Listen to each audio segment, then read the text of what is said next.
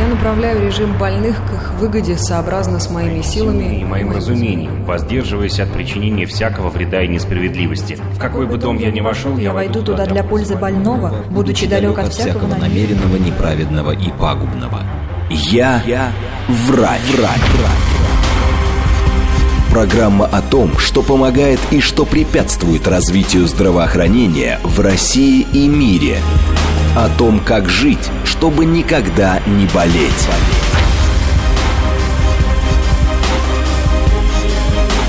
Врачи и пациенты.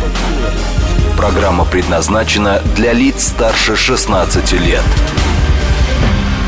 Это программа «Врачи и пациенты» студии Наталья Троицкая. Здравствуйте. Тема нашего эфира сегодня – опасное заболевание, заболевание социально значимое. Поговорим о туберкулезе.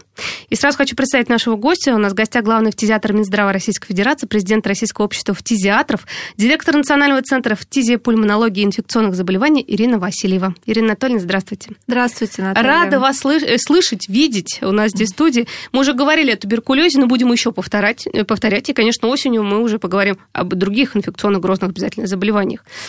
Ну, статистика за 2022 год. Успокойте нас, пожалуйста, что цифры вниз растут, и все у нас как бы с туберкулезом хорошо. В плане того, что его мало. Да, действительно, э, за последние 5-10 лет у нас устойчивая тенденция к снижению заболеваемости и смертности.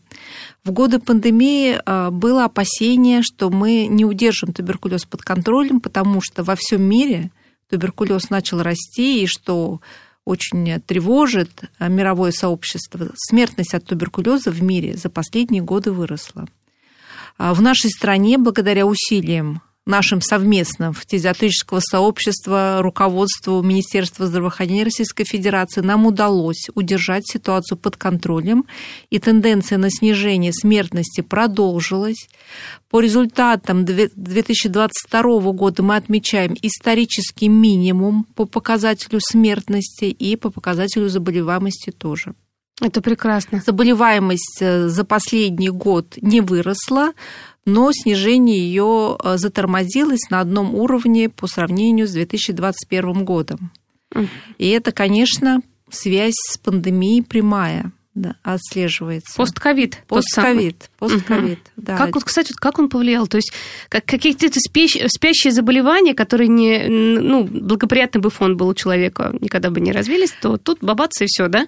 Понимаете, что такое туберкулез? Туберкулез это инфекционное заболевание, то есть вызванное определенным инфекционным агентом, палочкой Коха, как мы ее называем, да, или микобактерий туберкулеза, а, и развитие заболевания, ну, чаще всего в легких, ну, может быть, и в любых других органах. Почему развивается туберкулез? Два пути развития. Первый непосредственно заражение и следствие за заражением развитие заболевания, но на развитие заболевания уходит несколько месяцев, вплоть до года и более. И все зависит от исходного иммунного статуса организма. Если организм сильный, то заболевание может развиваться медленно, а может после заражения и не развиться – кстати говоря, ну, большинство населения нашей страны взрослого так или иначе встречались с возбудителем туберкулеза.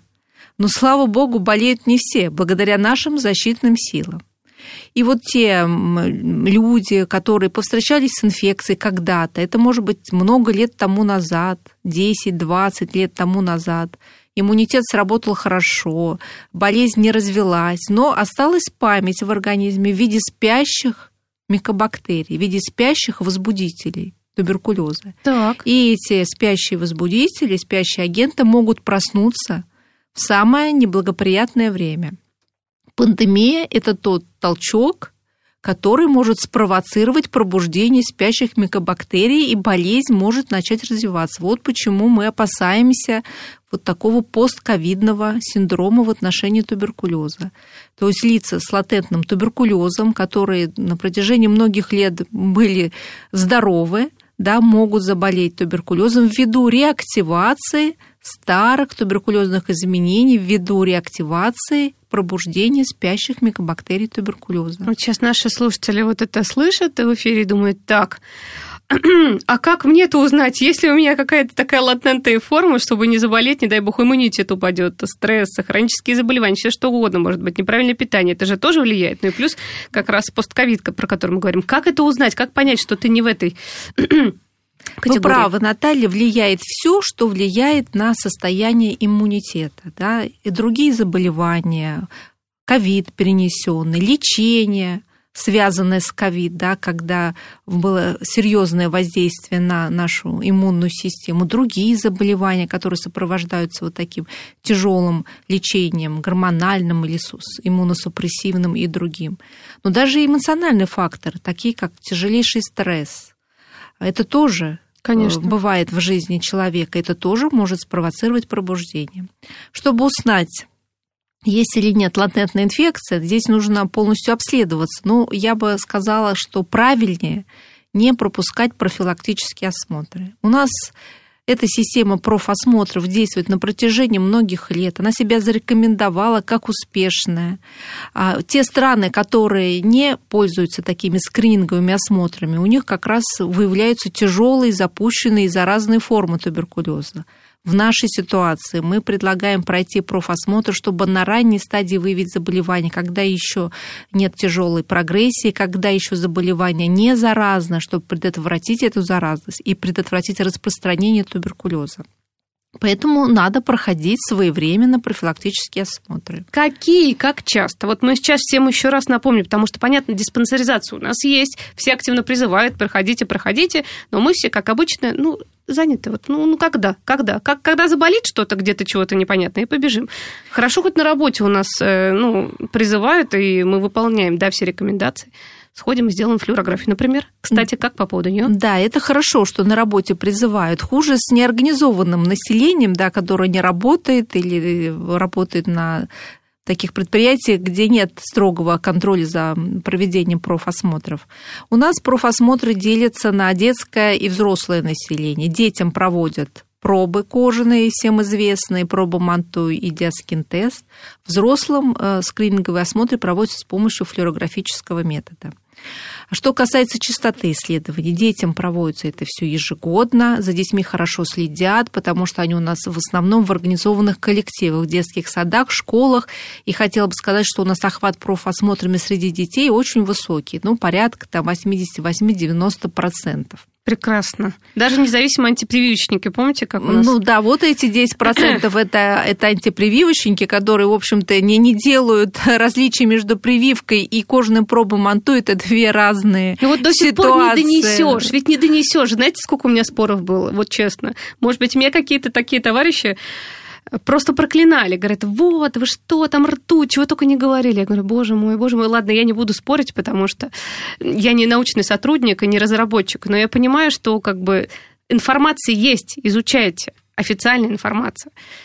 Сложно очень, Ирина Анатольевна, в этом плане. Да, я понимаю, мы знакомы с этими ситуациями. Но вот все таки благодаря тому, что дети у нас так хорошо охвачены, заболеваемость э, среди детей понижается, дети под контролем, и смертности практически нет. Ну, есть единичные случаи в тех ситуациях, когда ребенок не был вакцинирован вакциной БЦЖ. Вот, вот смертельный вот. случай только среди этой категории детей, обращаю внимание. Собственно, для этого и проводится вакцинация, чтобы не было тяжелых, прогрессирующих, смертельных форм туберкулеза. Ну, все же думают потом, я в э, роддоме, например, ничего делать не буду, а потом мы посмотрим, а потом еще что-нибудь случается. А потом ребенок попадает во внешнюю жизнь, и его сложно да, оградить от каких-либо внешних воздействий. Конечно, каких только угодно, честное слово. Это на самом деле очень страшно. Мы просто об этом не задумываемся. Вот я сейчас опять вспоминаю свои годы, да, детства. Раньше вообще никого не спрашивали всех были прививки, все были здоровые, не было никаких вспышек, которые сейчас, корь, краснуха, чего только нет вообще на самом деле. Всякие менингококковые и прочие инфекции. Я понимаю, что какие-то инфекции не профилактируются, даже скарлатин, например, или что-то. Но какая есть профилактика, надо этим пользоваться. А вот мы сейчас говорим про ну, профилактику, которая просто необходима как детям, так и взрослым, что туберкулеза у нас не было. А, кстати, мне, знаете, вопрос по поводу присоединения наших новых территорий, да? Как там а, вообще с туберкулезом? Потому что, ну, была информация, что, например, ВИЧ-инфицированных стало у нас в стране больше, потому что присоединили наши новые территории. А по поводу туберкулеза, как вы там, как обследования проходили, как там все вот с этим? В новых территориях ситуация до того, как они к нам были присоединены, конечно, была негативная по туберкулезу. Ну, опять же скажу, были отменены профилактические осмотры. И вот сейчас мы общаемся с врачами новых территорий угу. и слышим от них о том, что вот таких ранних а, ограниченных форм туберкулеза они уже давно не видят, а видят сразу запущенные заразные формы. И это именно связано с тем, что выявляется поздно. Ведь чем опасен туберкулез? Угу. Пока форма малая, незаразная, локальная, никаких внешних клинических проявлений туберкулеза нет. Вот почему мы призываем проходить профилактические флюорографические осмотры, чтобы увидеть уже субстрат этой, этой болезни в органах, прежде всего в легких. Угу. А когда появляется симптоматика, температура или кашель, это уже далеко зашедшая форма туберкулеза. И вот а, в Украине так было так было и остается. И сейчас мы общаемся с новыми территориями, мы помогаем им и видим, что там больные с запущенными формами, с лекарственно-устойчивыми формами вот Это вот отдельная тема эфира лекарственно Да, это особая формы. проблема. Понимаете, если выявляется уже запущенная стадия, это значит, больной давно болен и давно распространяет инфекцию, поэтому риск увеличения статистически э, значимого показателя заболеваемости, конечно, у нас есть, да, и в связи с постковидом, и в связи с новыми территориями, где, в общем-то, контроль за туберкулезом был очень и очень слабый. Ну, сейчас как идет? Я понимаю, что у нас такой, не то что обмен даже опытом, все, все врачи туда, помощь туда, службы все туда. Понимаю, что с этим надо всем разгребаться, конечно, помогать людям вытаскивать. Да, мы помогаем, формами. и центр, который возглавляю, как раз а, ответственен за то, чтобы выстроить работу новых территориях, по противотуберкулезной службе и по инфекционной службе в целом. Мы отвечаем за это направление. А мы выезжаем в эти регионы. Ну, вот буквально на днях моя бригада опять собирается в новые территории. Мы смотрим больных, мы даем консультации, мы рассчитываем потребность в лекарственных препаратах. И надо сказать, что со стороны Федерального Министерства здравоохранения а, проводятся закупки этих препаратов. То есть наши территории под нашим контролем, под э, нашим наблюдением. Мы с ними сотрудничаем, надеемся удержать ситуацию под контролем, чтобы она не была взрывоопасной. Конечно, это, это нужно обязательно сделать. Надеемся на вас, Ирина Анатольевна. А мне, кстати, вопрос по поводу препаратов. Вот э, у нас такая, не знаю, проблема, не проблема была, сейчас вроде параллельным импортом решается. Что-то многие заводы у нас сейчас работают на полную мощность, препаратами обеспечивают. Тем не менее, по поводу туберкулеза, все ли у нас спокойно? Независимо ли мы тут от импорта? По поводу диаскинтестов, тех же, манту, ну всего, всего прочего с профилактикой туберкулеза связано. Как у нас здесь дела обстоят? Ну, слава богу, с лекарствами у нас все в порядке, и это Ах, благодаря тому, что наши отечественные производители выпускают полный спектр необходимых противотуберкулезных препаратов, и никаких проблем с обеспечением наших регионов лекарствами нет. Абсолютно все препараты, первого, и второго ряда, для лекарствочувствительных, для лекарственно-устойчивых форм, для патогенетического лечения, что является особенностью российской фтизиатрии. В общем, здесь все хорошо, и лекарства в порядке, э, ситуация с лекарствами в порядке, мы не зависим от импорта. Угу. И это относится также и к кожным пробам. Конечно, наш диаскин-тест да, прославленный, это наша отечественная разработка, инновационная разработка. Кстати, она заслужила признание в мире в, в прошлом, в 2022 году, впервые наш тест включили в руководство Всемирной организации здравоохранения. Это единственный тест не только в фтизиатрии, но и вообще в медицине, который был рекомендован от имени Всемирной организации здравоохранения для применения во всем мире. Вот так вот. Это большой успех наших ученых и наших, нашего фармпроизводства. И теперь диаскин-тест транслируется и в другие страны. Многие страны стали закупать его. А, вот, в частности, Бразилия сейчас проводит свои исследования и планирует закупкам другие страны ближнего зарубежья. Иран также в эту программу вошел. В общем, наша продукция имеет успех за рубежом. Ну, потому что она действительно работает, вот что я могу сказать. А, кстати, вот очень часто вопрос от мамочек. Манту или Диаскинте, что лучше? Вот прям споры ведутся категорически, то есть хорошо, что не отказываются.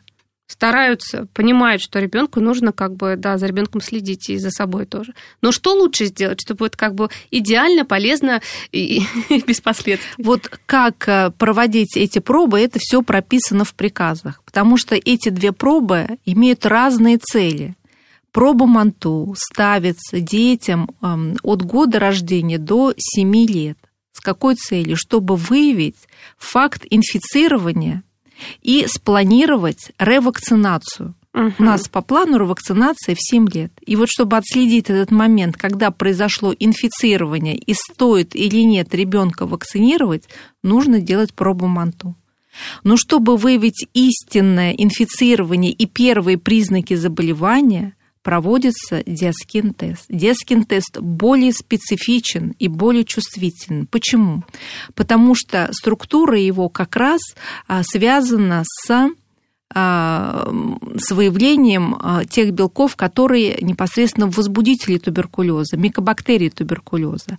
А вот проба МАНТУ, она не такая специфичная, и она зачастую дает ложно-положительные результаты – вот, и мамы начинают пугаться, когда... Начинают пугаться. Да, вот почему, когда мы внедрили детский тест, у нас резко снизилось число детей, которым необходимо до обследования. Вот резко снизилось число ложноположительных результатов. При этом выявление а, действительно инфицирования и активных форм выросло в десятки раз. Вот так вот. Это вот, я, знаете, параллель сейчас с онкологическими заболеваниями тоже с онкослужбы нашей провожу, что вы, теперь больше выявляют, на первых-вторых стадиях. То же самое. Часто, если человек внимательно к себе относится, также по поводу туберкулеза. Да, и в связи с этим у нас заболеваемость детей стала снижаться. То есть у нас э, правильное понимание, где инфицирование, где заболевание, а где ложноположительная реакция. Вот, а то все же переживали и пугались, и мамы сразу думают, боже мой, в диспансер с ребенком посылают, потому что у него пробуманту такая сумасшедшая. Поэтому вот, многие уже об этом диаскин-тесте и думают.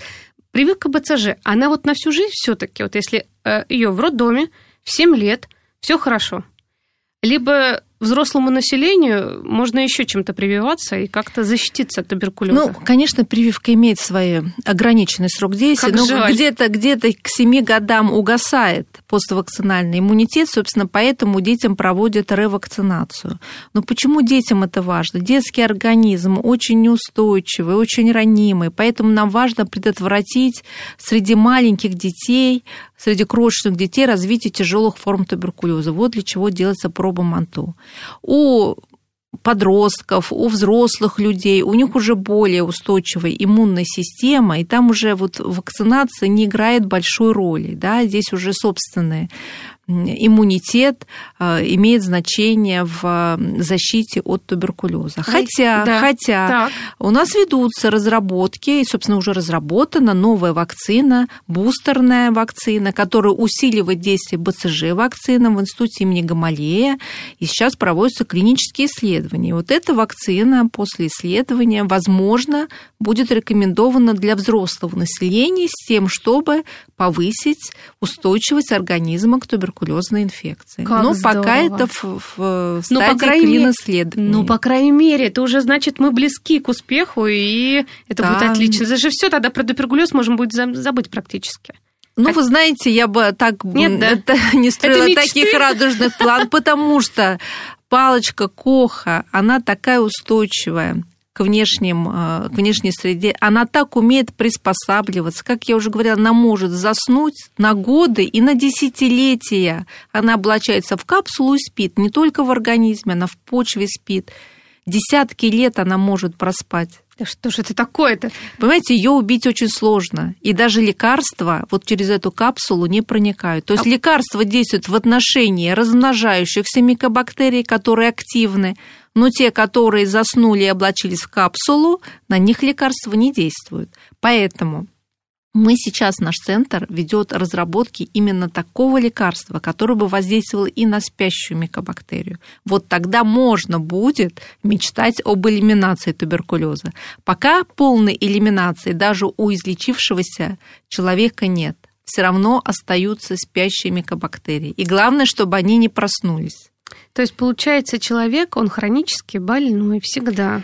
с Ну, этой так, болячкой? я бы так не сказала, Нет? что он хронически больной, да, он носитель. Он носитель спящей или латентной инфекции, Который вдруг может проснуться по которая какому-то может, поводу. которая может проснуться. Это же нужно всегда быть абсолютно спокойным, абсолютно здоровым и прочее. А, кстати, давайте про группы риска поговорим. Где туберкулеза больше всех?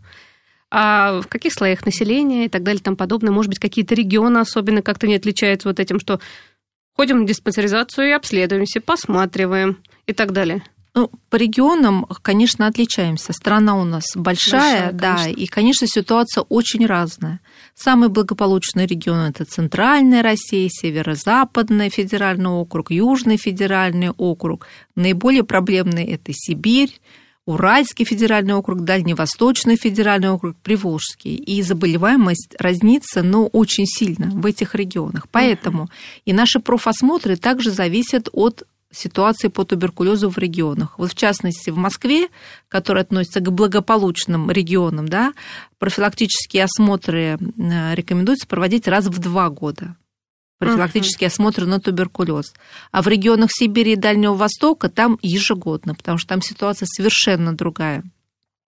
Но надо помнить, что много в Москве людей, приезжих из других регионов. Миграция-то какая, конечно. Конечно, приезжают на работу, приезжают жить, поэтому если они приехали из регионов неблагополучных по туберкулезу, конечно, им рекомендуется ну, хотя бы первое время проходить ежегодные профилактические осмотры.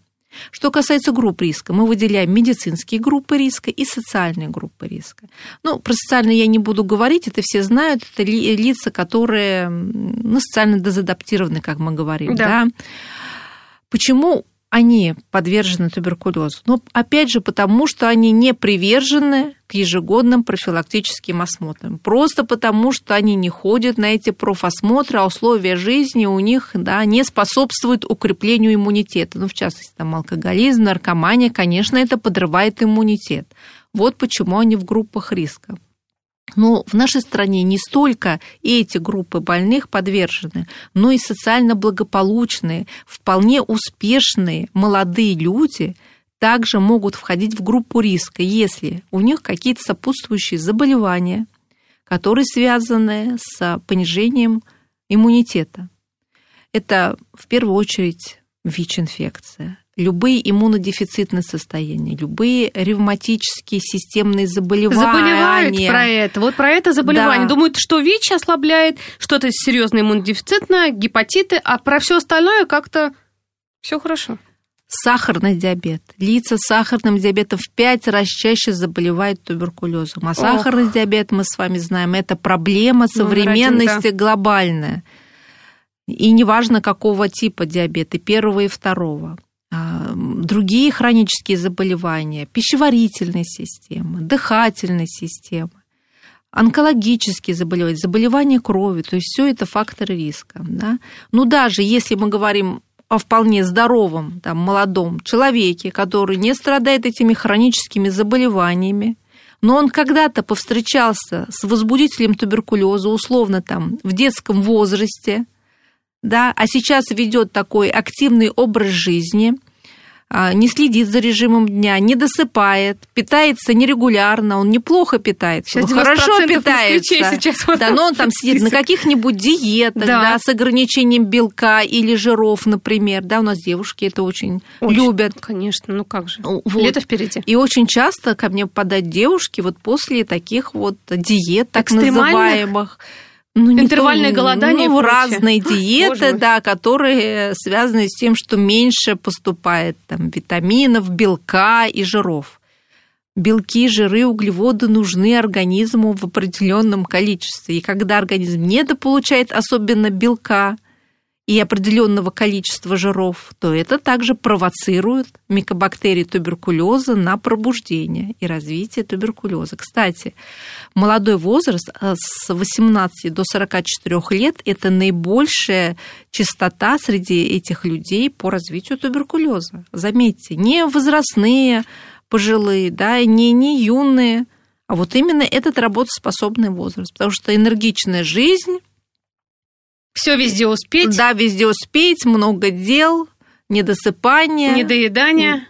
Неправильное питание, нерегулярное и неправильное питание. Не сказать, что недоедание, да, но неправильное питание. Ох. Это все ведет к тому, что может развиться у особо чувствительных к заболеванию по генетическим факторам людей может развиться и такая грозная болезнь, как туберкулез.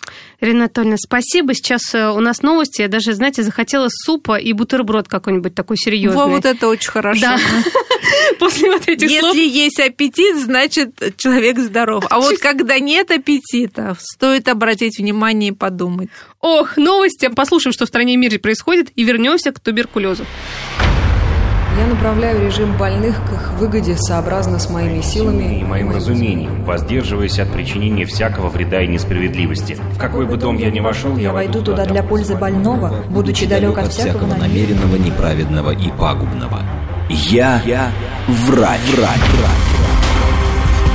Программа о том, что помогает и что препятствует развитию здравоохранения в России и мире – врачи и пациенты. Продолжаем наш разговор. Напомню, у нас в гостях главный фтизиатр Минздрава Российской Федерации, президент Российского общества фтизиатров, директор Национального центра фтизиопульмонологии и инфекционных заболеваний Ирина Васильева. Ирина Анатольевна, говорим мы о туберкулезе. Ну, хотя инфекций предостаточно, мы о них тоже обязательно в следующих программах поговорим, но это социальное значимое, мы стандарт каждый год это обсуждаем, потому что, чтобы обращать на это внимание. Перед тем, как ушли на новости, вы сказали, что самая такая работоспособная группа, молодые люди, активные. Кто-то в первый раз там и там становится мамами, да, в этом возрасте как раз. А, кстати, вы знаете, вот это же опасная такая тенденция, например. Женщина особо за собой не следит, ну как следит? Э, все на ЗОЖ, это как бы БАДы какие-то, препараты, а насчет обследования Извините, мне некогда. Я прекрасно себя чувствую, прекрасно выгляжу. И тут получается, что случайно выявляют, вот эта палочка Коха, она как бы вот появилась. Человек планирует, например, беременность. Вот в таких ситуациях как? Если планирует беременность, обязательно нужно обследоваться на туберкулез, пройти флюорографическое обследование. Ведь беременность – это тоже фактор риска развития туберкулеза, потому что организм беременной женщины, конечно, ослаблен. Организм беременной женщины работает на два организма, да, и, конечно, не хватает защитных сил, поэтому нужно обязательно обследоваться. А если беременная женщина, ну, в общем, заразилась туберкулезом? Заразилась или заболела? Заболела, да. Это не повод прерывать беременность. У нас сейчас существуют современные технологии, подходы к сохранению беременности и лечению этой женщины от туберкулеза. И все это заканчивается всегда хорошо, рождается здоровый, не больной туберкулезом ребенок. Вот Поэтому, если, к сожалению, такое случается, и это случилось, пугаться не надо, нужно обращаться к врачам, в фтизиатр вместе с гинекологом будут вести эту пациентку, и ну, в большинстве случаев это успешное лечение и здоровый ребенок. Вот давайте тогда сейчас мы про палочку Коха, в принципе, все уже знаем, но все равно еще раз напомним про симптомы, скрытые, ну, скрытые, понятно, как бы только уже когда расцветает туберкулез, а, то все понятно, тут уже как бы врачу, но, к сожалению, это поздняя стадия. А какие-то вот элементарные какие-то, не знаю, покашливания или там слабость какая-то, вот такие симптомы в самом начальной стадии, пока еще человек не добежал до, для, до обследования, чтобы пройти флюорографию сделать, например, или КТ легких, я не знаю, как получится.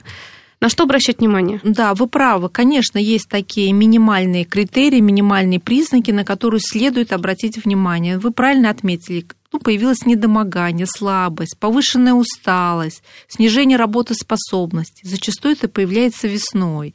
И очень часто это связывают с весенним периодом, авитаминозом, упадком сил да, в связи вот с этим временем года.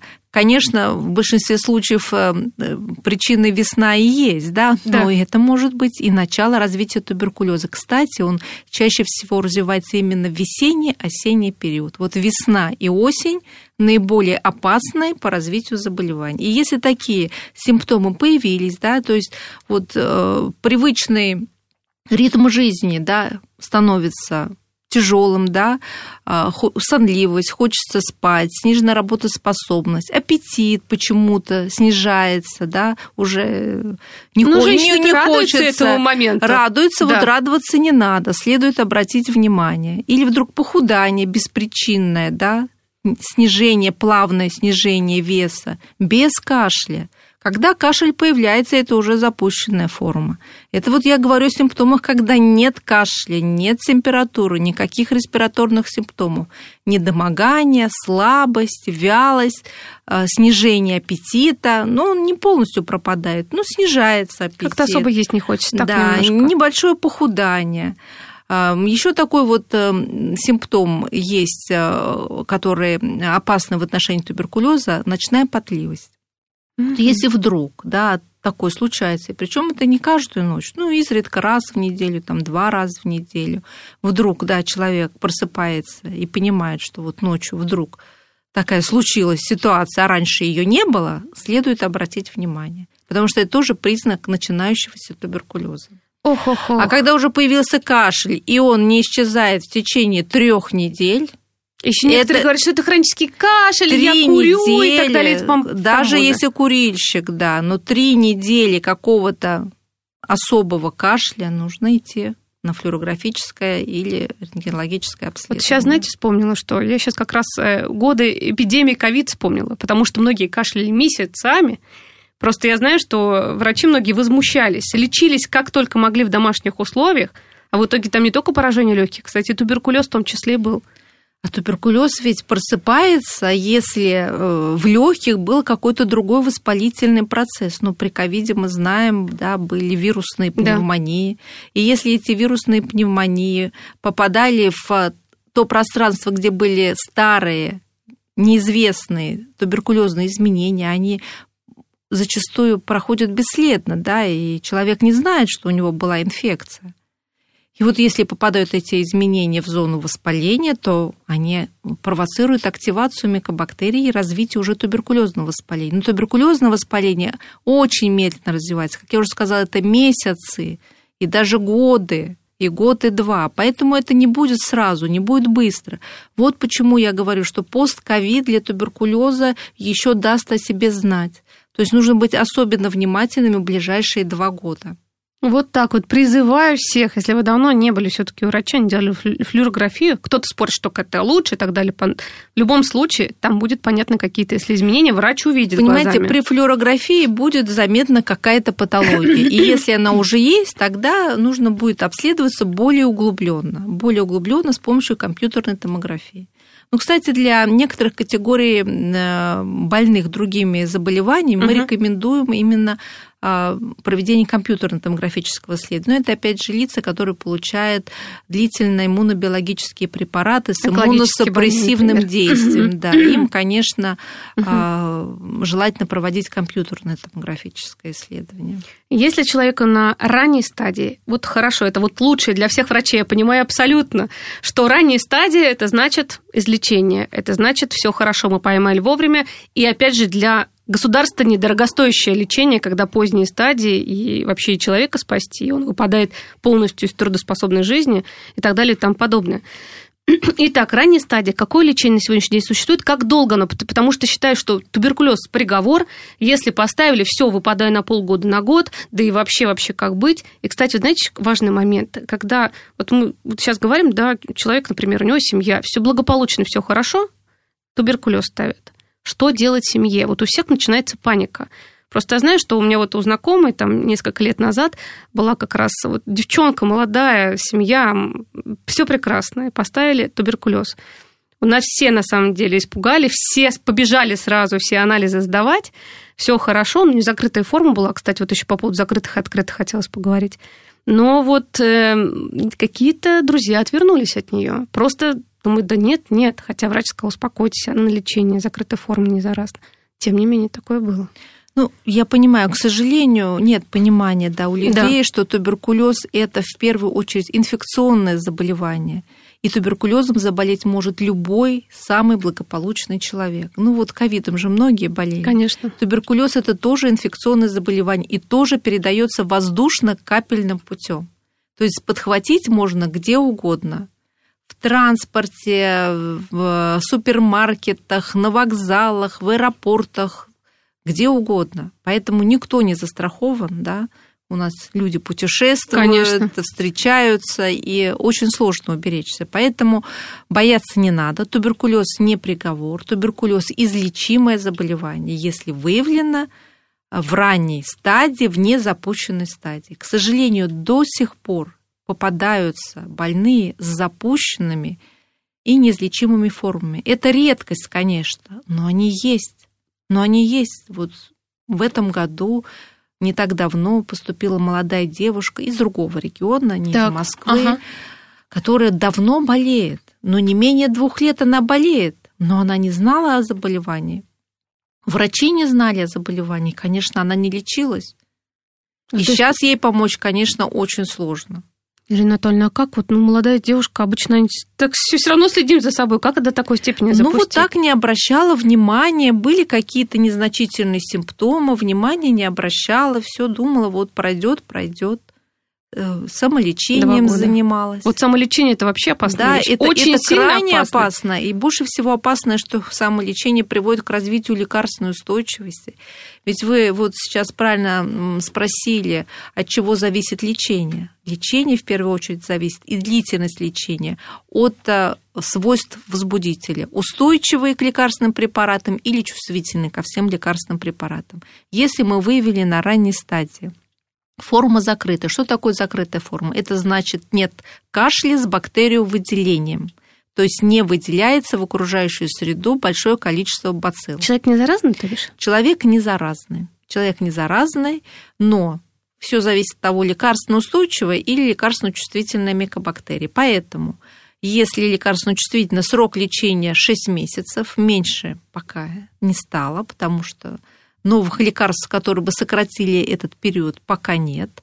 Если лекарственно устойчивая форма, то срок э, удлиняется 9, 12 или больше в зависимости от спектра лекарственной устойчивости микобактерий. Ох, ох, ох. Да. Ну, чем хорошо раннее выявление незаразных форм? Это значит защита окружения, да, в первую очередь семьи, Семьи. В первую очередь семьи.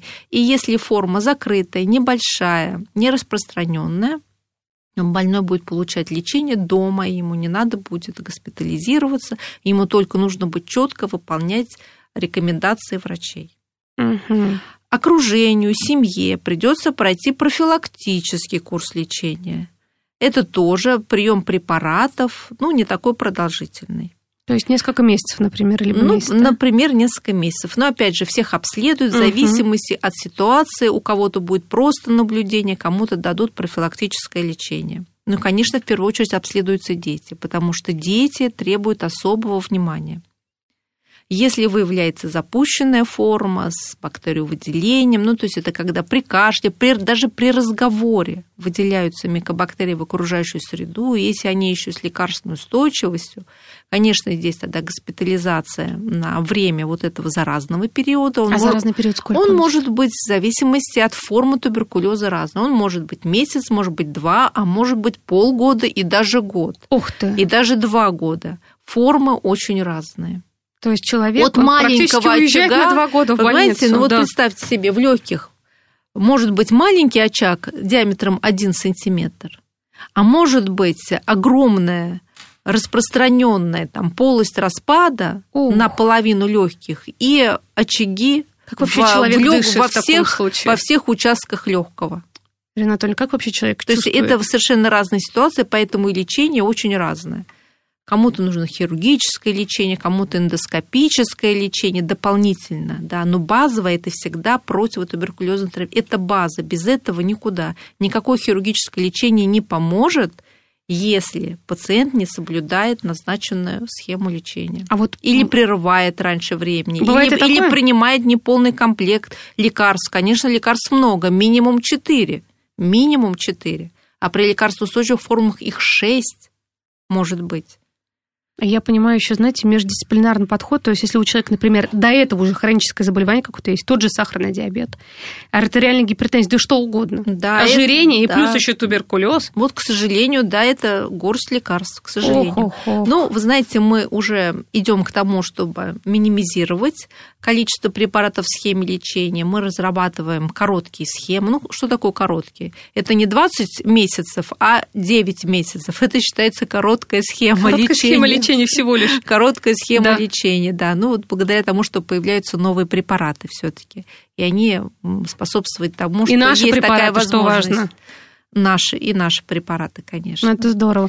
А вот по поводу антибиотикорезистентности, давайте все-таки об этом пару слов скажем, а может даже и побольше, потому что это важный момент. Люди, знаете, мне кажется, не переживают по этому поводу, что что-то приболел, вроде как не очень хорошо, куплю я антибиотик. В некоторых аптеках до сих пор без рецепта продают, знают такие вещи. Знакомые, «Ой, давай, да вот попью на всякий случай, все у меня пройдет. Что-то как-то не очень хорошо себя чувствую. И вот так постепенно, по чуть-чуть антибиотик по поводу и без. Мы это уже услышали, когда узнали в период ковид, да, что кто-то там э, антибиотиков столько уже выпил, что потом уже ничего не действует, ничего не чувствительно. Вот такие формы туберкулеза, когда вообще ничего не помогает. Что с такими людьми уже придумываем? Как? Антибиотикорезистентность – это глобальная проблема здравоохранения во многих сферах, да, но в первую очередь при туберкулезе. И впервые о проблеме лекарственной устойчивости при туберкулезе заговорили еще в конце прошлого столетия на мировом уровне. Вот тогда ВОЗ признала лекарственно устойчивый туберкулез глобальной проблемой здравоохранения. И до сих пор, вот уже прошло 25 лет уже, да, почти Да. прошло. Ну, пока еще градус этой напряженности не только не снизился, он только нарастает. Очень хорошо сказал а, один а, микробиолог Иван Бастиан о том, что такое лекарственная устойчивость. Лекарственная устойчивость – это естественное явление, многократно усиленное деятельностью человека. Сами доводим. Ведь пока микобактерия не подвергается воздействию лекарственных препаратов, мутации случаются природные, но они не играют никакой роли в развитии истинно лекарствоустойчивых штаммов. А лекарственная устойчивость формируется при применении препаратов при применении антибиотиков или противотуберкулезных препаратов. И вот когда это применение неверное, неправильное, в неверной дозе, в неверной схеме или недостаточная продолжительность лечения происходит, вот тогда микобактерия развивает лекарственную устойчивость. Я уже вначале сказала, что она очень умеет приспосабливаться. Ко всему. Эта палочка, Ее не вытравишь палочка вообще. Коха очень быстро приспосабливается. И вот небольшая слабинка, вот перерыв в лечении на неделю, уже, уже толчок к развитию лекарственной устойчивости. И это глобальная проблема. Вот, кстати, по поводу вот международного сотрудничества в борьбе с туберкулезом, оно продолжается, потому что я знаю, что многие врачи общаются с коллегами. Я знаю, что у нас в России, слава богу, с туберкулезом все, мы ее держим все равно в узде. В мире ситуация хуже. В мире ситуация хуже, и здесь сыграла свою негативную роль пандемия. Последние годы в мире отмечается рост заболеваемости где-то порядка 5% и смертности от туберкулеза где-то порядка 7%. И это связано с неоказанием помощи своевременной пациентам с туберкулезом и с недовыявлением туберкулеза. Вот у нас, несмотря на пандемию, мы все-таки сохранили а, охват профосмотрами, у нас было небольшое снижение в 2020 году, но мы выровнялись в 2021 и в 2022. И я все-таки призываю людей не игнорировать профилактические осмотры на туберкулез и обязательно проходить флюорографическое обследование. Это касается взрослых. Нам удалось ситуацию удержать под контролем, но риски есть. Поэтому необходимо придерживаться тем рекомендациям, которые дают врачи. Ну, что касается международного сотрудничества, оно у нас сохранилось с Европейским офисом ВОЗ, со штаб-квартирой ВОЗ. Мы по-прежнему в лидерах, в мировых лидерах по борьбе с туберкулезом, по темпам снижения заболеваемости и смертности. И вот сейчас, когда весь мир пошел на увеличение туберкулеза, у нас сохранилась положительная тенденция, и это отмечается международными экспертами, и Российская Федерация служит примером для других стран, в первую очередь для стран ближнего зарубежья, для стран бывшего СССР в борьбе с туберкулезом. И диаскин Наши эксперты являются а, приглашаются на многие международные совещания, заседания. Кстати, в сентябре состоится Генеральная ассамблея ООН по вопросам туберкулеза. То есть на такой высокий уровень поднимается этот вопрос. Но мы готовы делиться опытом. Мы, го- мы, готовы, дели- мы готовы делиться опытом. Да. И у нас есть а, наши российские особенности. Это вот в первую очередь а, вакцинация и профилактические осмотры. Вот я хотела бы обратить да. внимание. И мы ждем, еще раз. Но мы ждем эту бустерную прививку БЦЖ, которая для взрослого населения. Это же будет ну просто супер на самом деле. Очень-очень-очень ну, Надеемся, хорошо. но еще требует, требуется время уничтожить как-то. А вот, кстати, знаете, по поводу закрытых, открытых, э, начальных форм туберкулеза э, и запущенных. Вот, как правило, если начальная форма туберкулеза, человек полностью выздоравливает и забывает, что он болел туберкулезом, либо, извините, вы все равно по жизни наблюдаетесь, вы осматриваетесь, вы должны быть как бы с врачом на связи всегда. И когда, вот интересует, конечно, прогноз, когда действительно стадия запущенная. Вот как эта девочка, которая не обращала внимания, самолечением занималась, кашляет и кашляет, плохо и плохо. А тут вот вообще кошмар.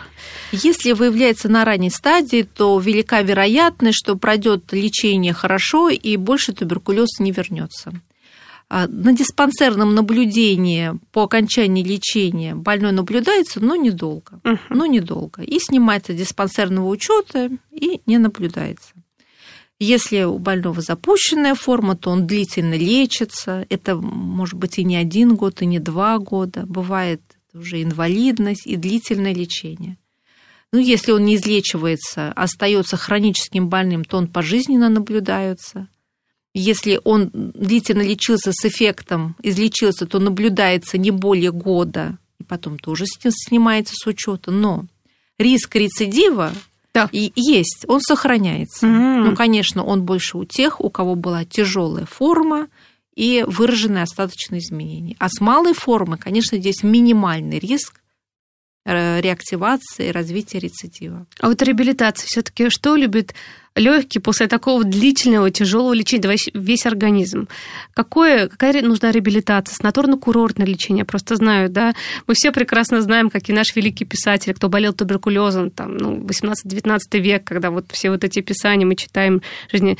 Эм, ну, раньше, конечно, не было такого лечения, да, просто дышали там морским воздухом, сосновым, где-то в бару там сидели, писали что-то. Сейчас вот как с этим, с реабилитацией? Ну, у нас сохранилось санаторно-курортное лечение, но оно больше нужно тем больным, у которых тяжелые формы или сопутствующие заболевания, или э, хирургическое лечение, да, у которых нарушалась функция внешнего дыхания. Им, конечно, требуется санаторное лечение, хороший воздух, э, горный воздух или воздух можжевеловых рощ, которые есть, например, в Крыму, да, да, да, А, хорошее питание. Что значит хорошее питание? Это регулярное, в первую очередь, питание. Завтрак, да, обед и ужин. С достаточным количеством белка и жиров, и витаминов.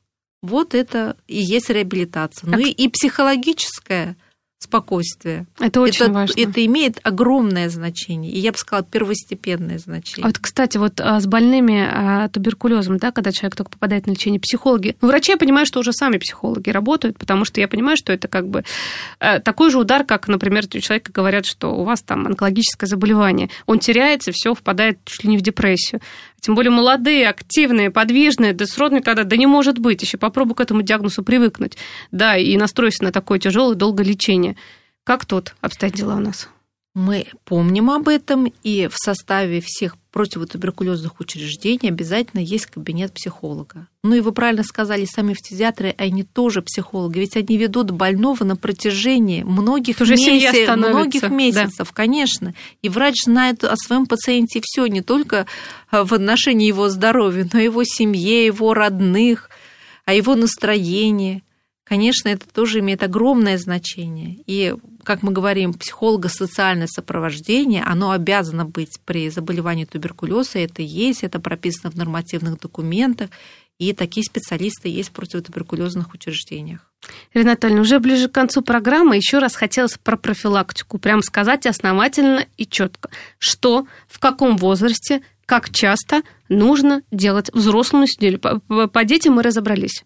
Раз в год манту либо диаскин-тест. Мамы, не переживайте, это не прививка, если кто-то там чего-то боится. Но зато мы будем знать, все ли с ребенком хорошо. Взрослые. Взрослые в тех регионах, где заболеваемость туберкулезом высокая, выше, чем 40 на 100 тысяч населения, флюорографические осмотры ежегодно. В тех регионах, где более низкая заболеваемость, профосмотры в виде флюорографического исследования раз в два года. Отлично. Спасибо вам большое. Было очень интересно. Снова скоро ждем вас в гости у нас сюда Спасибо, к нам. Наталья. Главный фтизиатр Минздравия Российской Федерации, президент Российского общества фтизиатров, директор Национального центра физиопульмонологии и инфекционных заболеваний Ирина Васильева была у нас в гостях. Спасибо. Спасибо.